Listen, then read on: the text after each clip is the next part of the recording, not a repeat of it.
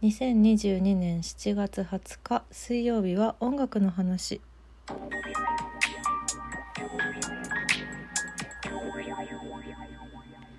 い本日は明日7月21日に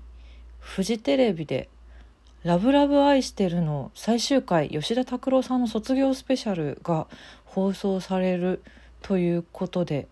もう即座に予約録画をセットしてるんですけど私は。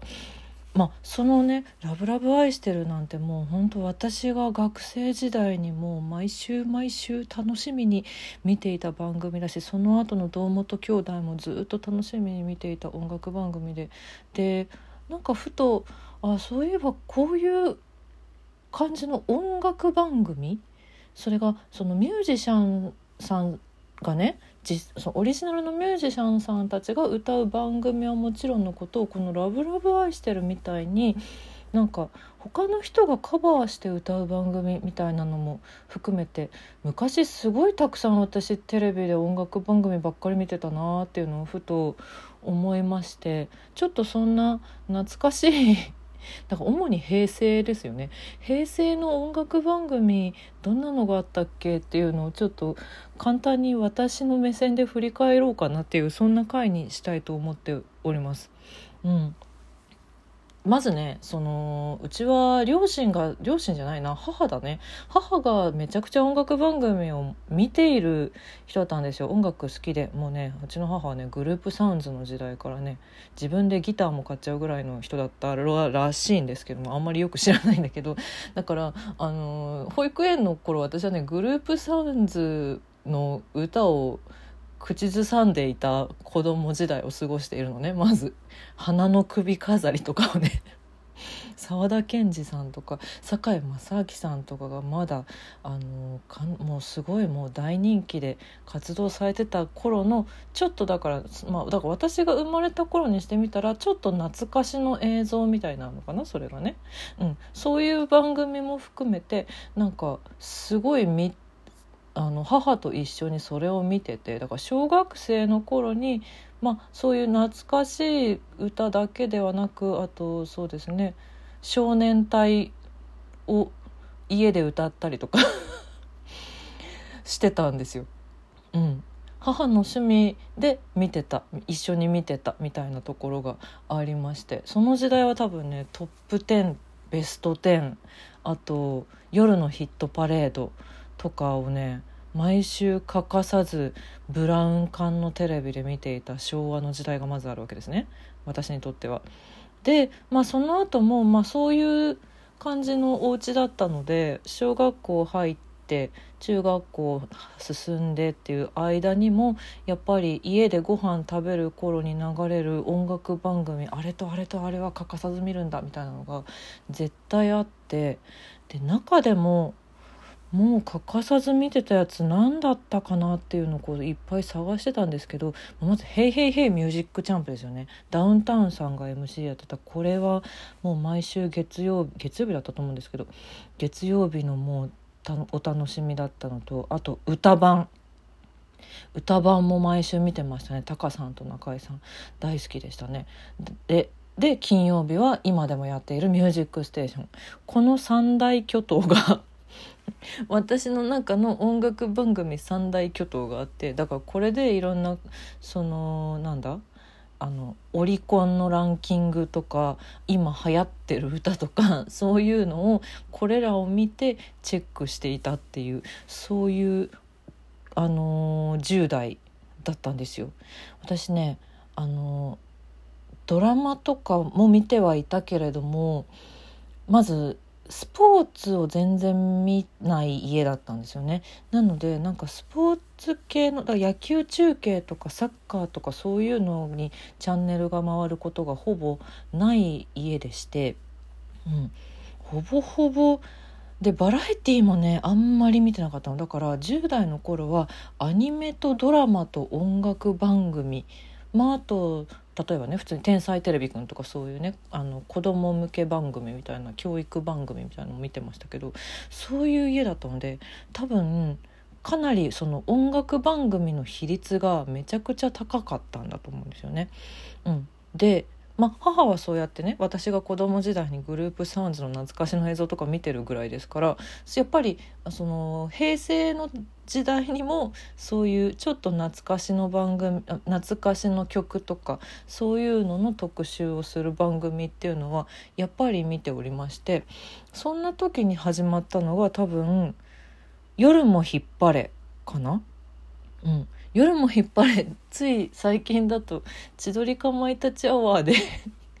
今のテレビに足りないのは赤坂さんだっていう。あの私あのあの赤坂さんシリーズ本当に大好きだったんですけど。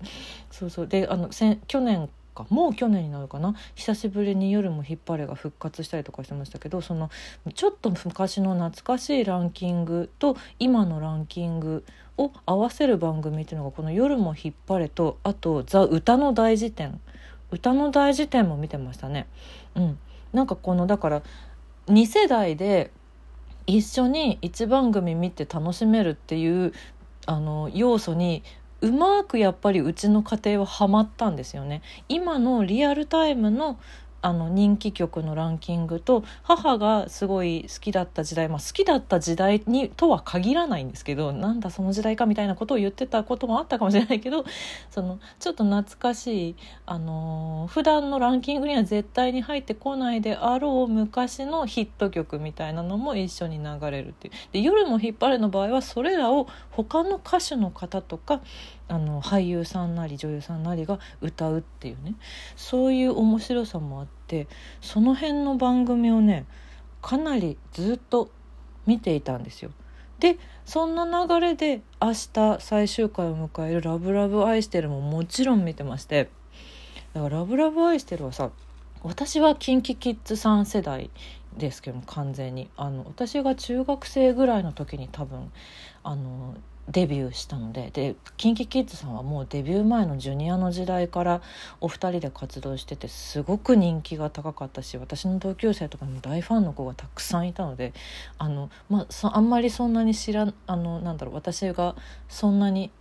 知らない時代からもうすっごいいいんだよかっこいいんだよっていうのをねたくさん友達から同級生から聞いていたので番組はもうもう漏れなく見なければと思って見てたんですけどでお母さんはお母さんで吉田拓郎さんとかねジ・アルフィーの坂崎さんがレギュラー出てましたからねとかこの辺の世代なのでやっぱりこれもね「えめっちゃ面白い番組始まったね」って言って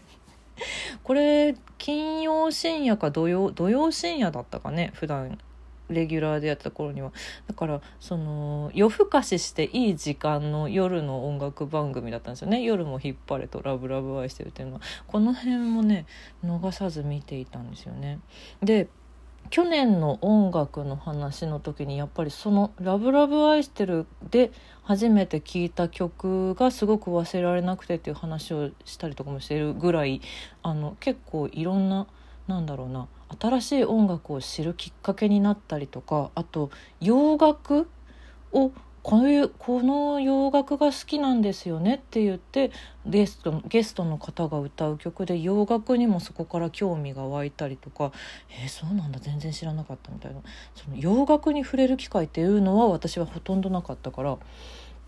テレビ番組音楽番組であなるほどってこういう曲がこの人は好きなんだ全然知らなかったみたいな。自分の好きな俳優さんとかがさそういう紹介をしてる結構熱く語ってくれるとあ知らない世界だと思ってそういうところからこういっぱいいっぱい幅が広がって現代につながっているっていう感じなんですけどそうですね。その「ラブラブ愛してる」で見て初めて知ったっていうのはフィッシュマンズフィッシュマンズの話ですね。稲垣吾郎さんがゲストで出演された時に「それはただの気分さ」を歌われてて篠原ともえさんと。それが私は特に「ラブラブアイス」の中では忘れられない回忘れられない回で、うん、すごい今でも思い出すっていうそういう感じなんですけれども。あとはまあこれら今今言ったのは地方局ではなく全てキー局民放などなんですけれどもなんだろう当時だからいっぱいいろんなランキング番組とかを見ててすごく思ってたのはなんか当時は PV という言い方だったよね。プロモーションビデオ音楽の。これフルで見られる場所はないのだろうかってずっと思ってたんです。うん、でフルでなんか絶対さサビとか大サビの部分しか流れないからさ毎回毎回同じ映像を見てるからさなこれ絶対ここだけ作ってるわけじゃないだろうなと思ってフルでどうにか見られないだろうかと思っていろいろ探した結果たどり着いたのが TVK テレビ神奈川の「音楽館」っていう番組でした。本当に音楽館は完全にただただフルでミュージックビデオを流すだけの番組だったんですけどでこれがそれが洋楽の曜日と邦楽の曜日とあってで当時はね そのテレビ欄とかもさなんだろうあの紙媒体だったからさインターネットとかが全然ない時代だったからさファックスで取り寄せたんですよ。この週の あの放送のミュージックビデオ、まあ、当時のプロモーションビデオの今週何日にはこれを流しますよっていうリストがファックスでなんか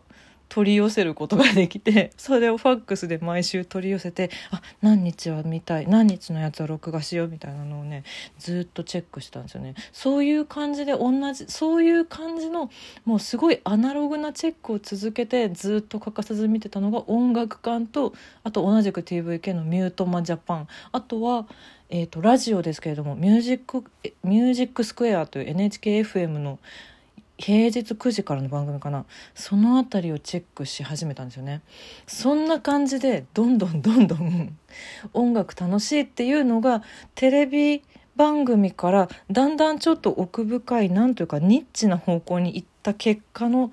今が私のなんか音楽の知識とか好みの形成をしているんだなっていうのを感じております。あなんかすごいただただ歴史を語る回になってしまいましたけどまずは「明日のラブラブ愛してる」がすごい楽しみです。